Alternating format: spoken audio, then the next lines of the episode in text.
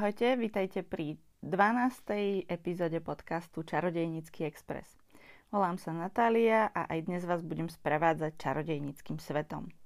Dnes sa budeme rozprávať o kapitole Zrkadlo z Erisedu. Ide o 12. kapitolu z knihy Harry Potter a kameň mudrcov a je to Vianočná kapitola, čo sa úplne hodí, lebo teraz sa všetci tešíte, že už prišla jar, takže prečo si nepripomenúť strašnú zimu, všetko zasnežené, Vianočné svetielka a tak ďalej. Kým sa dostaneme ku kapitole, tak tradične vám poviem niečo o výročiach k tomuto týždňu. Sú celkom zaujímavé. 21. marca 1958 sa totiž narodil herec Gary Oldman. To znamená, že Gary Oldman tento rok oslavuje 64. narodeniny. Na začiatku minulotýžňového podcastu som hovorila o tom, že narodeniny 20. marca mal David Toulis, herec, ktorý stvárnil Remusa Lupina. To znamená, že herci, ktorí stvárnili Remusa Lupina a Siriusa Blacka, majú narodeniny deň po sebe. Tamto ale nekončí, lebo v tomto týždni má narodeniny ešte aj predstaviteľ Jamesa Pottera, Adrian Rawlins. Ten sa narodil 27. marca 1958, čiže rovnako ako Gary Oldman oslavuje 64. narodeniny. Štvrtý predstaviteľ záškodníkov Timothy Spall oslovoval narodeniny 27. februára čiže všetci predstavitelia záškodníkov oslavujú narodeniny v rámci jedného mesiaca od 27. februára do 27. marca. Okrem Garyho Oldmana a Adriana Rowlinsa tu máme ešte dve ďalšie výročia a to 23. marca 1996 čo je deň, kedy Harrymu Sovia pošta priniesla časopis Sršeň, ktorom vyšlo jeho interviu s eh, Ritou Skeeterovou, v ktorom odhaluje všetko, čo videl a čo vedel o návrate Voldemorta na cintoríne Little Hangletone. Toto interviu samozrejme malo za cieľ presvedčiť čarodejnícku verejnosť o tom, že Voldemort sa naozaj vrátil a do istej miery sa to aj podarilo. Posledné výročie, o ktorom chcem hovoriť, je 27. marec 1960, kedy sa narodil Harryho otec James Potter. James Potter by tento rok oslavoval 62. narodeniny, ktorých sa ale samozrejme nedožil, to vieme. Čiže pred 62 rokmi sa James Potter narodil Flemontovi a Eufemii Potterovcom a oslavuje svoje narodeniny v ten istý deň ako jeho filmový predstaviteľ Adrian Rawlins. To boli teda výročia k tomuto týždňu a k dnešnej epizóde a my sa už môžeme posunúť ku kapitole Zrkadlo z Erisedu. Na ilustrácii k tejto kapitole vidíme Harryho pred zrkadlom z Erisedu a v zrkadle to vyzerá, ako by tam boli hory, alebo teda nejaký obrys horizontu, ale my vieme, že sú to obrysy postav, ktoré Harry vidí v zrkadle a k tomu, kto to asi je, sa dostanem neskôr v kapitole. Táto vianočná kapitola začína opisom počasia, lebo sú to Briti a konečne neprší, ale sneží, takže treba to spomenúť, že sa niečo zmenilo. Podľa opisu napadol v decembri asi meter snehu. Pozerala som, či v Škótsku tak veľmi sneží a zdá sa, že je to v poriadku, že môže sa to tak diať na severe Škótska, kde by mal byť aj Rockford.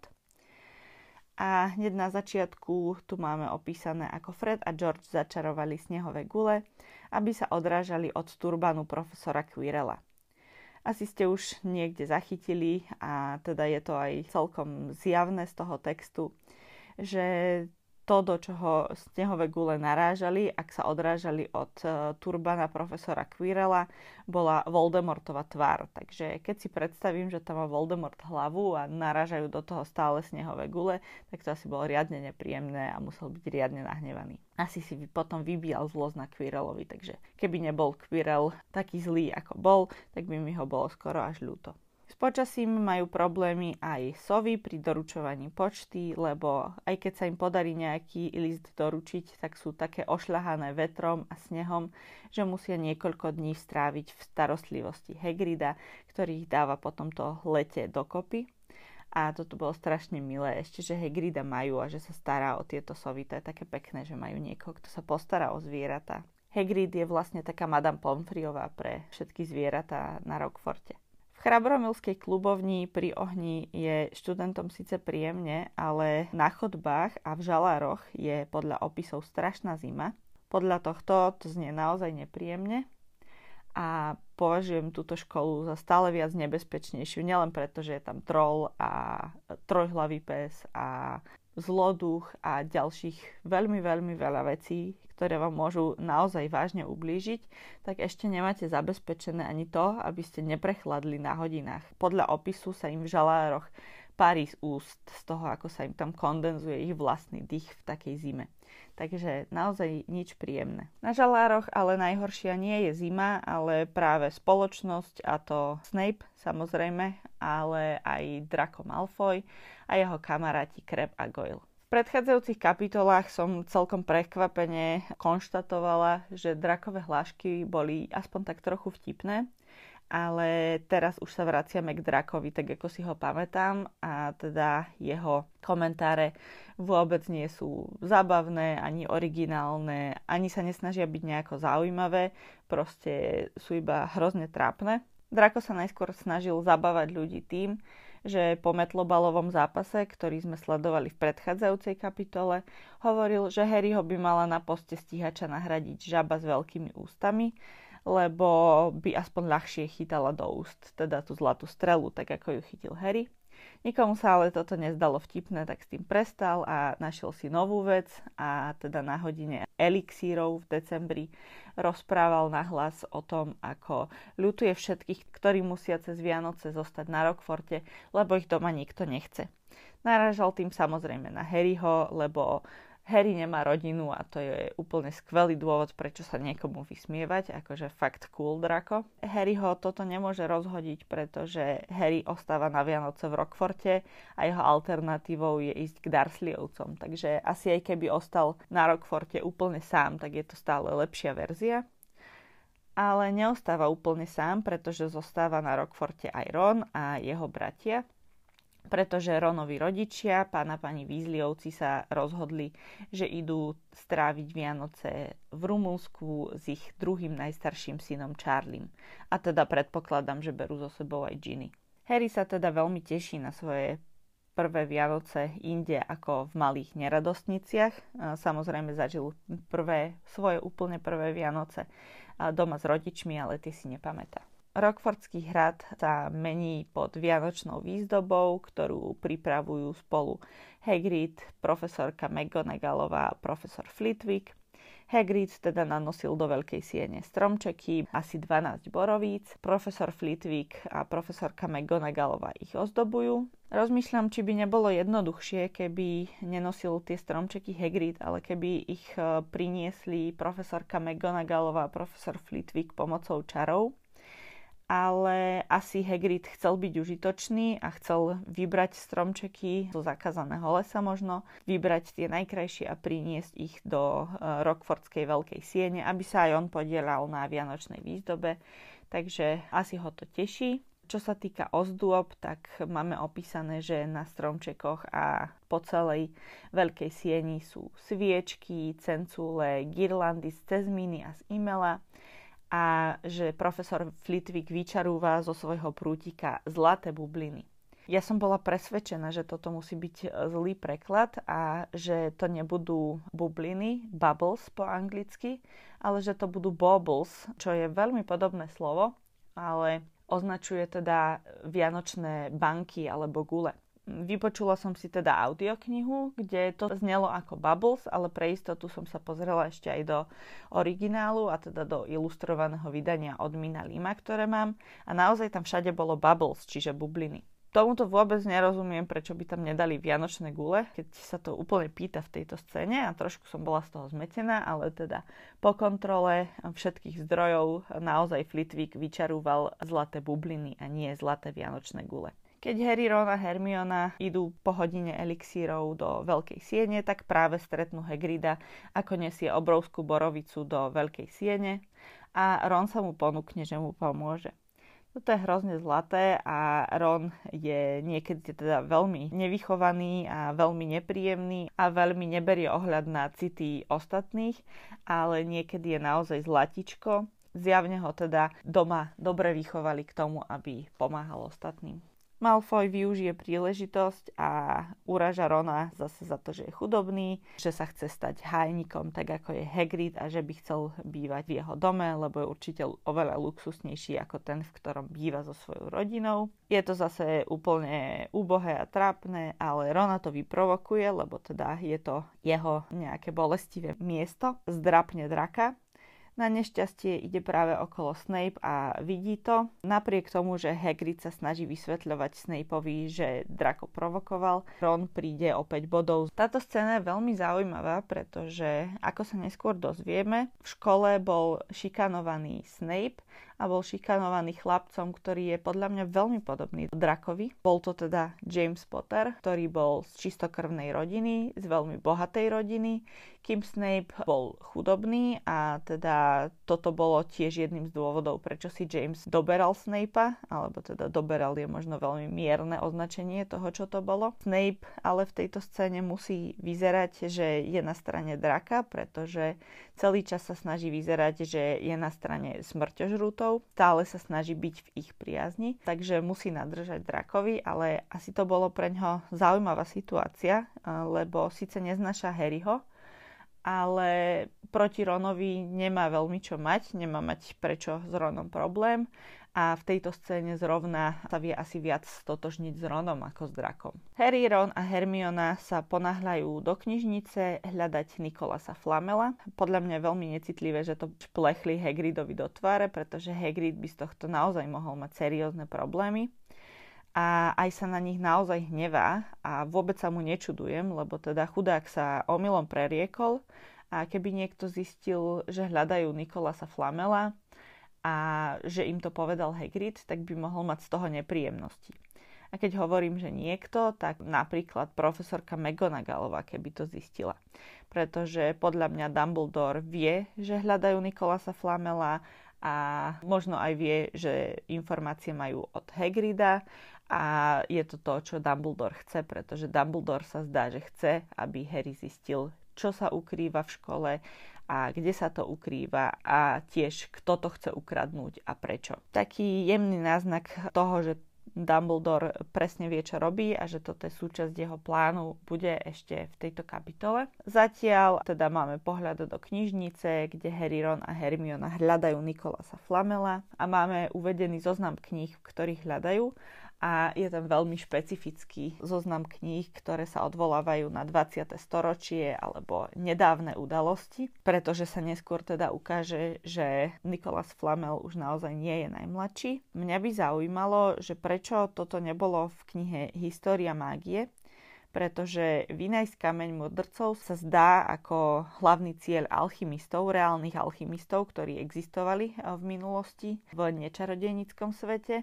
A teda nájsť kameň, ktorého sa dá urobiť nápoj proti smrti alebo nápoj nesmrteľnosti. A dajú sa hociaké kovy premeniť na zlato znie ako celkom dôležitá vec, čo by sa mohla dostať do histórie mágie, avšak to asi skôr v prípade, že nie ste čarodejník. Keby sa to podarilo alchymistom v reálnom svete, tak by to bola naozaj veľká vec, ale čarodejníci jednak sú dlhovekí v porovnaní s muklami, takisto majú aj iné spôsoby, ako sa udržať pri živote, napríklad ten elixír, ktorým sa znovu oživil Voldemort alebo Horcruxy a tiež premeniť každý kov na zlato zlato možno nie je až také dôležité v čarodejníckom svete, kde si veľa vecí viete vyčarovať a peniaze teda používate iba na veci, ktoré sa vyčarovať nedajú. Napríklad jedlo alebo napríklad knihy do školy, ktoré sú asi chránené nejakým copyrightom ale k tomu sa dostanem ešte v nejakej špeciálnej epizóde o ekonomike čarodejníckého sveta. Čiže možno vynajsť kameň mudrcov nebolo až také úplne významné, aby sa to dostalo do histórie mágie, do tejto knihy, ktorá musela poňať veľmi veľa histórie a proste nezostalo miesto na kameň mudrcov. Pretože keby tam Nicholas Flamel bol, tak by si to určite e, Hermiona pamätala. Harry si myslí, že Nicholas Flamel by mohol byť v samostatnom oddelení knižnice, niektorej z kníh, ktoré sú v oddelení, ktoré Harry v tejto časti nazýva ako oddelenie zakázaných titulov. To oddelenie poznáme ako zakázané oddelenie a tak je nazvané aj o pár stránok ďalej v tejto knihe, ale tu sa teda objavil preklad oddelenie zakázaných titulov. Do tohto oddelenia sa ale študenti dostanú iba s povolením niektorého z učiteľov, ktoré samozrejme Harry nemá a v knižnici striehne na akékoľvek narušenie tohto oddelenia Madame Pinsová, knihovnička Irma Pinsová, a ja chápem, že ona je nejaká strážkyňa kníh a že dáva pozor, aby sa tým knihám nič nestalo, nesmie sa nahlas rozprávať v knižnici, nesmie sa jesť v knižnici, nesmie sa robiť nič, čo by mohlo ublížiť knihám. Čo teda chápem, že chce, aby sa tým knihám nič nestalo, ale zároveň to z knižnice nerobí úplne najpríjemnejšie miesto na svete, kde by ste chceli byť. Takže možno je to trošku kontraproduktívne ale zase ja sa úplne knihovníčkam nečudujem, lebo ja sama som veľká ničiteľka kníh, takže mňa podľa mňa nenávidia všetky knihovničky, lebo ja nosím knihy všade so sebou a je to na tých knihách potom aj vidno. Zatiaľ som vám teda ukazovala iba svoje kópie prvej knihy o Harry Potterovi, ktoré sú v celkom fajn stave, lebo Väčšinu z nich som ešte nedočítala, keďže sú v cudzích jazykoch. A sú ešte celkom tenké, takže ešte sa až tak neničia pri prenášaní, ale keď vám možno niekedy ukážem moju kópiu tretej a štvrtej knihy, tak to je čistá katastrofa, pretože tie knihy som čítala strašne veľakrát a nosila som ich so sebou všade, takže tie držia pokope už iba silou vôle. Takže mňa by Irma Pinsová podľa mňa vyhodila z knižnice hneď, ako by videla, kto som. A tiež dúfam, že to nepočúva knihovnička, od ktorej som si teraz požičala veľmi veľa kníh. Dúfam, že ich vrátim v lepšom stave ako môjho Harryho Pottera. Harry, Ron a Hermiona odchádzajú z knižnice, znova nič nenašli, ale Harry a Ron musia slúbiť Hermione, že budú hľadať aj počas prázdnin, kedy ona bude doma a už teraz mám pocit, že tu jemný náznak toho, že by Hermiona radšej zostala na Rockforte, ako šla domov tráviť Vianoce s rodičmi. Nezdá sa teda, že by mala nejaký problém s rodičmi, ale očividne sa našla v čarodejníckom svete a má pocit, že to je to, kde by mala byť a každý premárnený okamih v čarodejníckom svete je pre ňu škoda takže sa veľmi domov asi neteší. Ale teda tieto Vianoce ako jedny z posledných ešte strávi s rodičmi. Potom už väčšinu času bude tráviť aj cez Vianoce buď na Rockforte alebo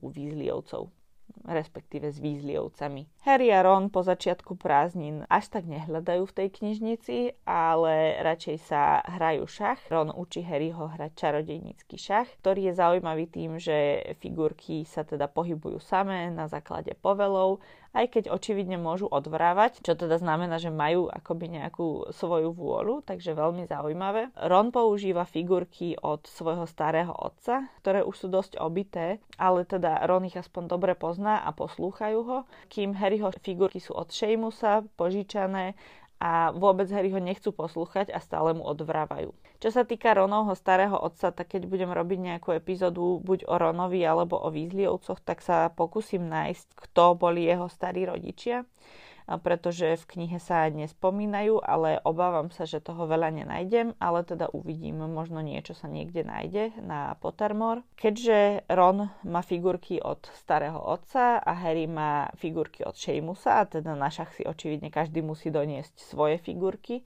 tak by ma zaujímalo, kto donesie šachovnicu, na ktorej hrajú. E, že či každý set figuriek má k sebe šachovnicu a potom, keď e, sa stretnú dvaja čarodejníci, tak majú dve šachovnice a vyberajú si, s ktorou hrajú. Nie je to úplne praktické, takýto spôsob eh, hrania šachu podľa mňa. Podľa mňa by mal šach obsahovať dva sety figuriek. Harry si deň pred štedrým dňom ide ľahnúť a na štedrý deň ráno sa zobudí a pri posteli má darčeky. V origináli samozrejme ide spať na Christmas Eve, eh, čiže 24. decembra a darčeky dostane 25. decembra, keďže v Británii sa dostávajú darčeky až 25.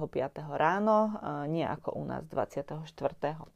Takže v origináli si ide ľahnúť nie večer pred štedrým dňom, ale na štedrý deň a na prvý sviatok Vianočný dostane darčeky. Harry na svoje prekvapenie dostal hneď niekoľko darčekov, a to od Darsleyovcov, Hagrida, Hermiony a pani Weasleyovej. Od Darsleyovcov zrejme dostáva darčeky, lebo je to možno nejaká súčasť toho, že je súčasťou ich domácnosti a týmto spôsobom to musia dať nejako najavo, aj keď teda naozaj iba symbolicky, pretože Darsleyovci poslali Harrymu 50 centovú mincu, v origináli teda 50 pencí, to je teda menšia menová jednotka od britskej libry a hneď ju posunie Ronovi, pretože toho táto minca veľmi zaujala. Ďalej dostal Harry darčeky od Hagrida, Hermiony a pani Weasleyovej. Od pani Weasleyovej dostal darček na Ronov poput, takže povedzme, že to je akoby darček aj od Rona, keďže od Rona tu nie je opísaný žiadny darček.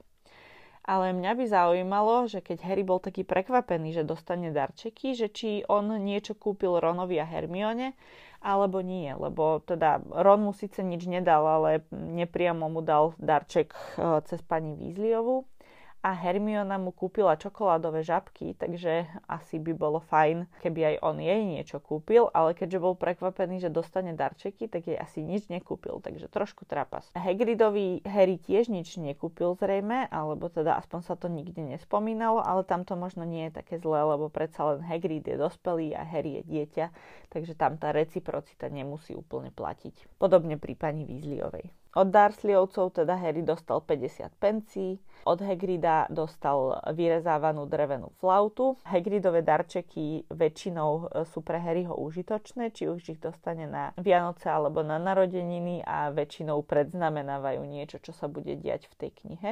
Od Hermiony teda balíček čokoládových žabiek, a od pani Vízliovej tzv. Vízliovský sveter, tentokrát smaragdovo-zelený, asi aby Harry mu ladili k očiam. Tento nápad s farbou svetra podľa mňa mala Ginny, lebo už v druhej knihe, keď pošle Harry mu Valentínku, tak sa vyjadruje k farbe jeho očí, takže možno si to všimla už hneď na nástupišti 9 a 3 štvrte prvý rok. Od pani Vízliovej dostane aj domáce salónky. V origináli to bol teda nejaký britskejší dezert, ktorý dostal Harry. Okrem tohto všetkého dostane Harry aj neviditeľný plášť. Tento ale nepovažujem za darček, pretože ten iba vracal Dumbledore Harrymu, pretože ten plášť patril jeho otcovi, takže nie je to úplne vianočný darček. Do spálne, kde si Harry a Ron rozbalujú vianočné darčeky, prídu Gret a Forge. Dúfam, že tento humor oceňujete a že viete, na čo narážam. A Ron sa stiažuje, že dostal sveter, ktorý je hnedý a on neznáša hnedu. Nie je úplne pekné od pani Weasleyovej, že Ronovi vždy dáva hnedý sveter a že by mohla počúvať Rona a zistiť, že nemá rád hnedú farbu. Takisto Ron ako jediný z bratov dostal sveter, ktorý nemá na sebe iniciálu, teda Erko, kým Fred a George dostali svetre, na ktorých je vpletený vzor F a G a Percy dostal sveter, na ktorom je veľké vypletené P, ktoré môže znamenať buď Percy alebo prefekt. To nie je úplne jasné, ale každopádne Ronov sveter nielenže nemá na sebe iniciálu, čo je teda jednoduchšie na pletenie, ale ešte je aj hnedý, čo Ron neznáša. A teda ja sa vôbec nečudujem Ronovi, že sa cíti prehliadaný v rodine a že sa necíti ako úplne dôležitý syn, keď dostáva na cestu sendviče, ktoré neznáša, keď dostáva sveter vo farbe, ktorú neznáša. Takže asi na tom, že e, Ron je trošku prehliadaný v tej rodine, niečo predsa len bude. Tento deň, Vianočný deň, teda ako som povedala v origináli 25 decembra majú študenti spolu s učiteľmi, teda študenti, ktorí na škole zostali spolu s učiteľmi hostinu. V rámci tejto hostiny sú k dispozícii aj tzv. čarodejnícke delobuchy, čo je obdoba muklovských vianočných balíčkov, alebo teda takých malých balení, ktoré keď roztiahnete, tak z toho vypadne nejaká blbôstka, nejaká hračka. Ale teda čarodejnícke delobuchy sú oveľa lepšie, lebo z nich vypadávajú super veci a Harry má z týchto delobuchov ďalšiu kopu darčekov, medzi inými aj nový set šachových figúrok, kde zase mi prišlo veľmi ľúto Rona, lebo teda Harry ani nevie hrať šach poriadne, ani ho to nebaví. A kým Ron musí hrať so starými šachovými figurkami, tak Harry zase dostal nový set šachových figúrok, ktoré ani nepotrebuje a nevyužije ale zase možno sú aj šachové figurky v čarodejnickom svete rôznej kvality a v tomto čarodejnickom delobuchu bol nejaký obyčajný set a ten, čo má Ron, je síce starý, ale nejaký ozdobnejšie vyrezávaný z nejakého kvalitnejšieho dreva. Takže možno Ron je na tom lepšie aj s tými starými figurkami. Pri Dumbledorovi máme spomenuté, že má pri tejto slavnostnej príležitosti na hlave kvietkovanú baretku, čo by samo o sebe bolo dosť absurdné, ale v origináli to nie je baretka, ale bonet, čiže čepiec. A to je taká vec, ktorú si môžete predstaviť asi najlepšie ako niečo, čo by nosili ženy v románoch Jane Austenovej, čiže taká veľká vec s niečím ako shield, alebo s niečím na zatienenie tváre, ktorá sa zavezuje pod krkom a máte ju na celej hlave, takže prosím predstavte si Dumbledora v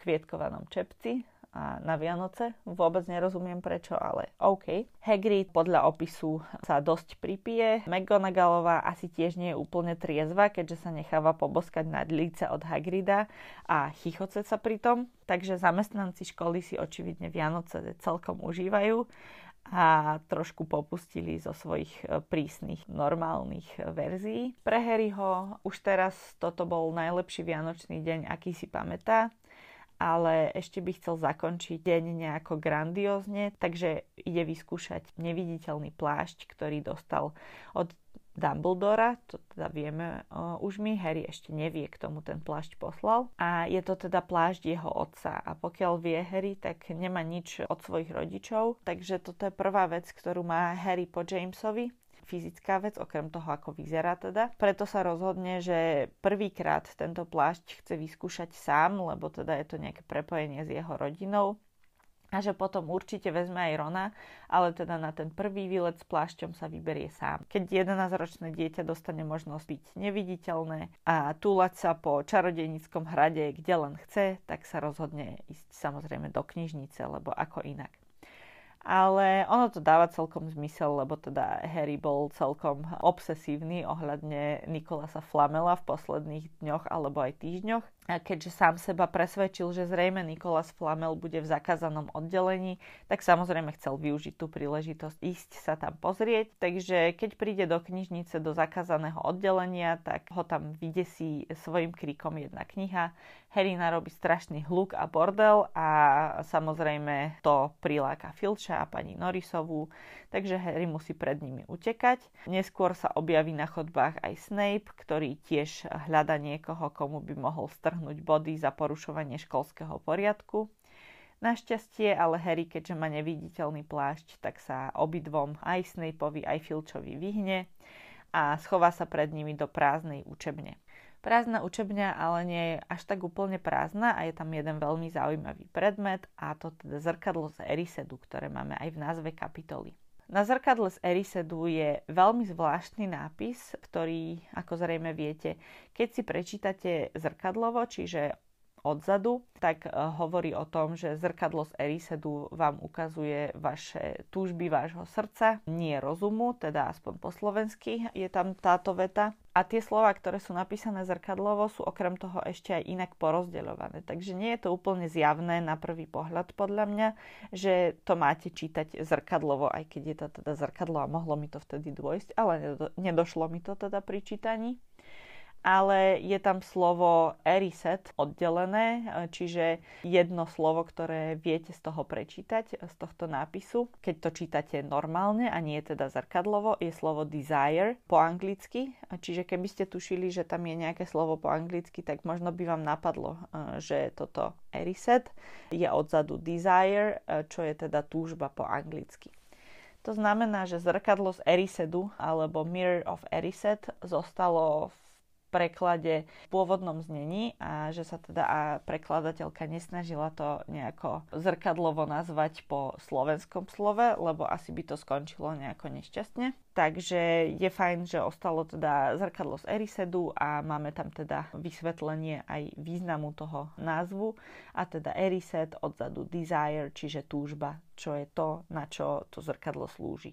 Harry sa pozrie do tohto zrkadla a hrozne sa zľakne, lebo vidí, že nie je v zrkadle sám, ale že za ním stojí asi 10 ľudí. Je tam teda napísané, že ich asi 10. E, podľa mňa logiku dáva, že ich bolo 6, ale teda mohli tam byť aj nejakí ďalší. E, čo ma trošku mrzí, je, že vo filme sú ukázaní iba dvaja ľudia v zrkadle, takisto na viacerých ilustráciách, ktoré som videla, ale napríklad na ilustrácii v knihe od štúdia Mina Lima je tam tých ľudí práve 6 a to je tá verzia, ktorá sa mne najviac páči, lebo mi najviac dáva zmysel a teda vysvetlím prečo. Harry samozrejme v zrkadle vidí svoju rodinu. To je jeho najväčšia túžba momentálne, hovorím momentálne, lebo teda to, čo vidíte v zrkadle sa podľa mňa môže meniť celkom výrazne v priebehu života človeka, alebo aj v konkrétnych situáciách, ako napríklad e, keď Harry zo zrkadla dostane kameň mudrcov. V tejto chvíli ale 11-ročný Harry na Vianoce najviac túži po svojej rodine, ktorú nikdy nemal a vidí v zrkadle nejakých ľudí a pozera sa na nich a spoznáva, že vyzerajú v niečom podobne ako on, že je tam pani, ktorá má rovnaké oči a pán, ktorému rovnako odstávajú vlasy. Táto kapitola mi úplne láme srdce, lebo Harry ako 11-ročný vôbec netuší, ako vyzerajú jeho rodičia. Toto je prvýkrát, čo ich vidí a vlastne ich ani v tom zrkadle nespoznám. Musí sa rozmýšľaním dostať k tomu, kto sú tí ľudia a dôjde mu, že sú to jeho rodičia. To je úplne strašné, že nevie, ako vyzerajú jeho rodičia 11 rokov. Podľa mňa Dursleyovci boli ešte oveľa horší, ako som si myslela. Ale teda Harry v zrkadle vidí svojich rodičov, tak ako to bolo vo filme Jamesa a Lily Potterovcov. A je tu spomenuté, že Harry teda vo zrkadle z Erisedu videl Potterovcov ako rodinu Potterovcov. Avšak podľa mňa v tom zrkadle boli a museli byť aj Evansovci, čiže Lilina rodina a Liliny rodičia, pretože Harry spomína, že keď vidí niektoré veci zo svojho vlastného výzoru, tak tam vidí aj niekoľko párov rovnakých očí, ako má on.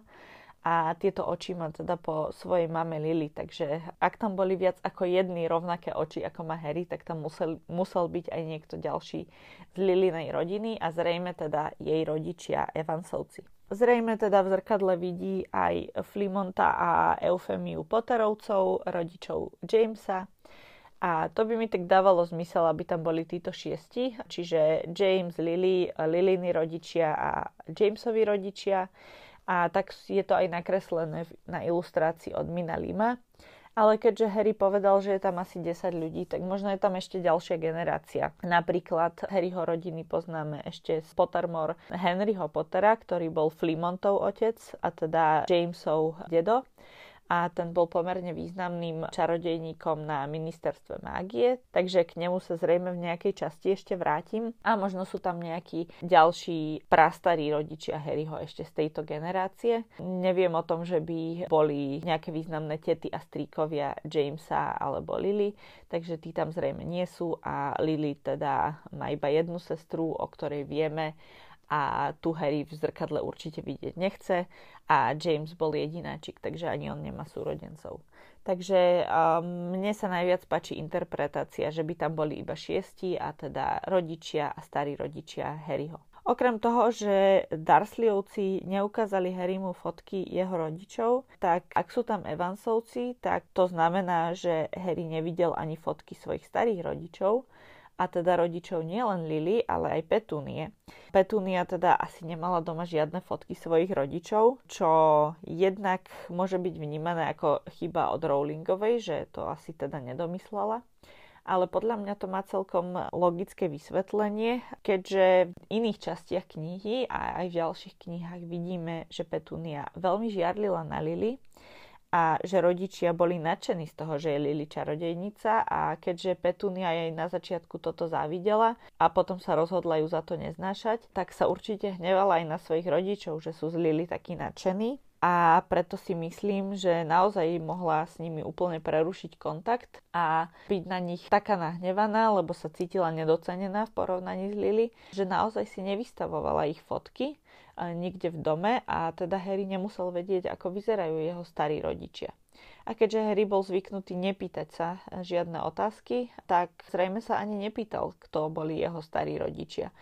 A ak by sa aj opýtal, tak ak to bolo tak, ako som opísala, tak by mu asi Petunia aj tak nič nepovedala. Takže je naozaj možné, že vôbec nevedel, kto sú jeho starí rodičia. Zrejme, ale teda Evansovci zomreli predtým, ako zomrela Lily, pretože keby mal Harry starých rodičov, tak predpokladám, že oni by boli tí, ktorí by sa o Harryho starali a vieme, že Flimont a Eufemia Potterovci zomreli predtým, ako sa Harry narodil. O Evansovcoch nevieme, ale tiež mi to dáva zmysel, že už neboli nažive, keď zabili Harryho rodičov a to je jeden z dôvodov, prečo musel ísť k Petunii, lebo to bola jeho posledná žijúca príbuzná.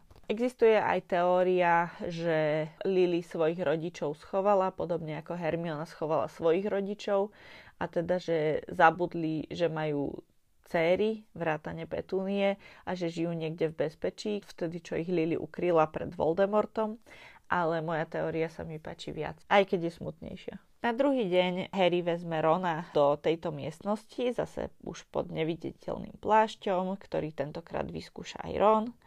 A chce mu ukázať e, svoju rodinu a chce tiež vidieť zvyšok Ronovej rodiny, čiže bratov, ktorých ešte nestretol, Billa a Charlieho, a tiež zvyšok rodiny, o ktorej mu asi Ron rozprával, možno tetu Muriel alebo strýka Biliusa. Ron by teda rád videl Harryho rodičov a Harryho rodinu, aj keď teda nechápe, prečo by Harryho zaujímala jeho rodina a jeho bratia, ktorých môže vidieť hocikedy, keďže sú nažive.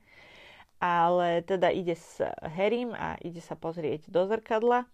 Avšak keď stoja pred zrkadlom obaja, tak Harry a Ron vidia iba sami seba Takže Harry poodstúpi, aby si mohol Ron pozrieť jeho rodinu, ale Ron nevidí ani Harryho rodinu, ani svoju rodinu, vidí iba seba a vidí seba ako staršieho, avšak s prefektským odznakom, s odznakom kapitána metlobalového mužstva, ako drží aj školský, aj metlobalový pohár.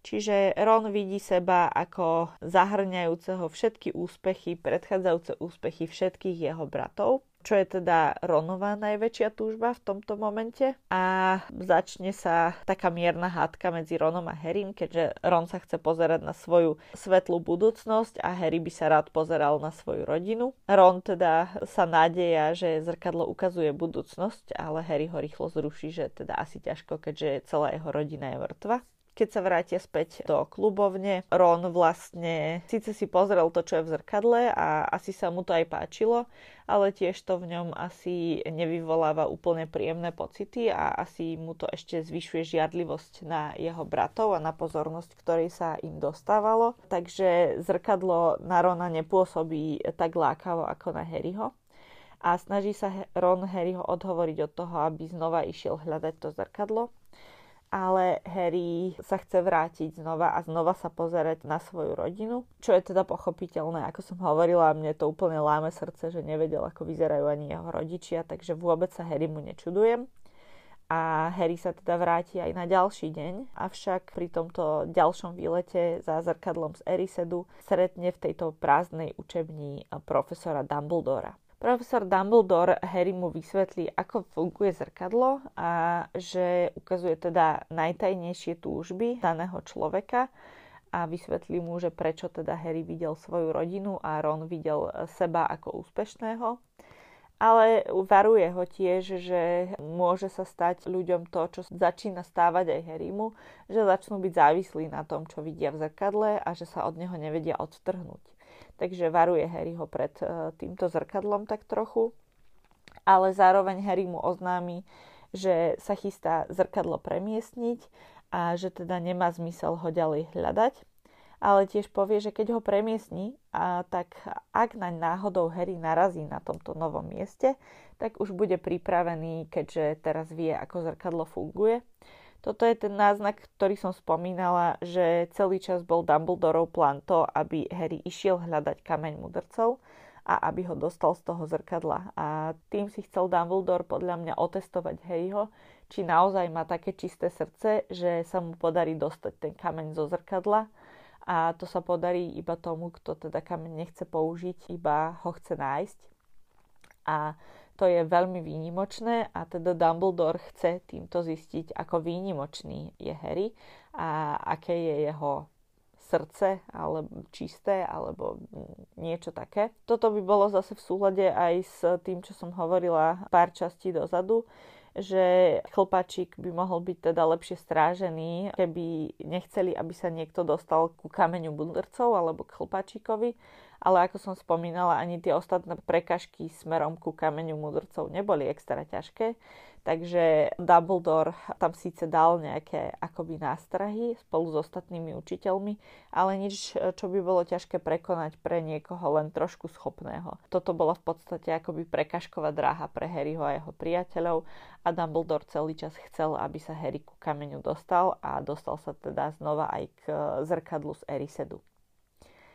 Na konci tejto kapitoly ešte Harry položí Dumbledorovi podľa mňa veľmi osobnú otázku a opýta sa Dumbledora, čo on vidí v zrkadle z Erisedu, na čo mu Dumbledore povie, že vidí seba s párom teplých ponožiek, pretože zase boli Vianoce, zase dostal iba knihy a všetci mu dávajú iba knihy a nikto mu nedá ponožky a on by veľmi chcel iba proste pár teplých ponožiek. Je to dosť smutné, lebo eh, Dumbledore teda očividne eh, Harry mu v tomto momente nepovedal pravdu. Avšak musím uznať, že eh, táto otázka bola veľmi osobná. Nie som si istá, čo by videl Dumbledore v zrkadle z Erisedu, pretože na rôznych miestach na internete som našla, že zrejme by videl to, čo Harry, čiže svoju rodinu znova pokope, čiže otec Percival, ktorý nie je vo vezení, matka Kendra nažive a takisto e, sestra Ariana nažive a bez tej traumy, ktorú zažila. Avšak vo filmoch Fantastické zvery a ich výskyt, a teda v celej tejto sérii filmov, e, vidíme viacero záberov na Dumbledora pred zrkadlom z Erisedu a to, čo v tom zrkadle vidí, nie je jeho rodina, ale je Gellert Grindelwald. Takže podľa mňa je kľudne možné, že videl v tomto zrkadle Dumbledore Grindelwalda, aj keď možno v jeho pokročilejšom veku už e, sa aj toto zmenilo. Mne sa táto verzia teda zdá mm, originálnejšia a viac sa mi páči ako tá, že tam vidí svoju rodinu,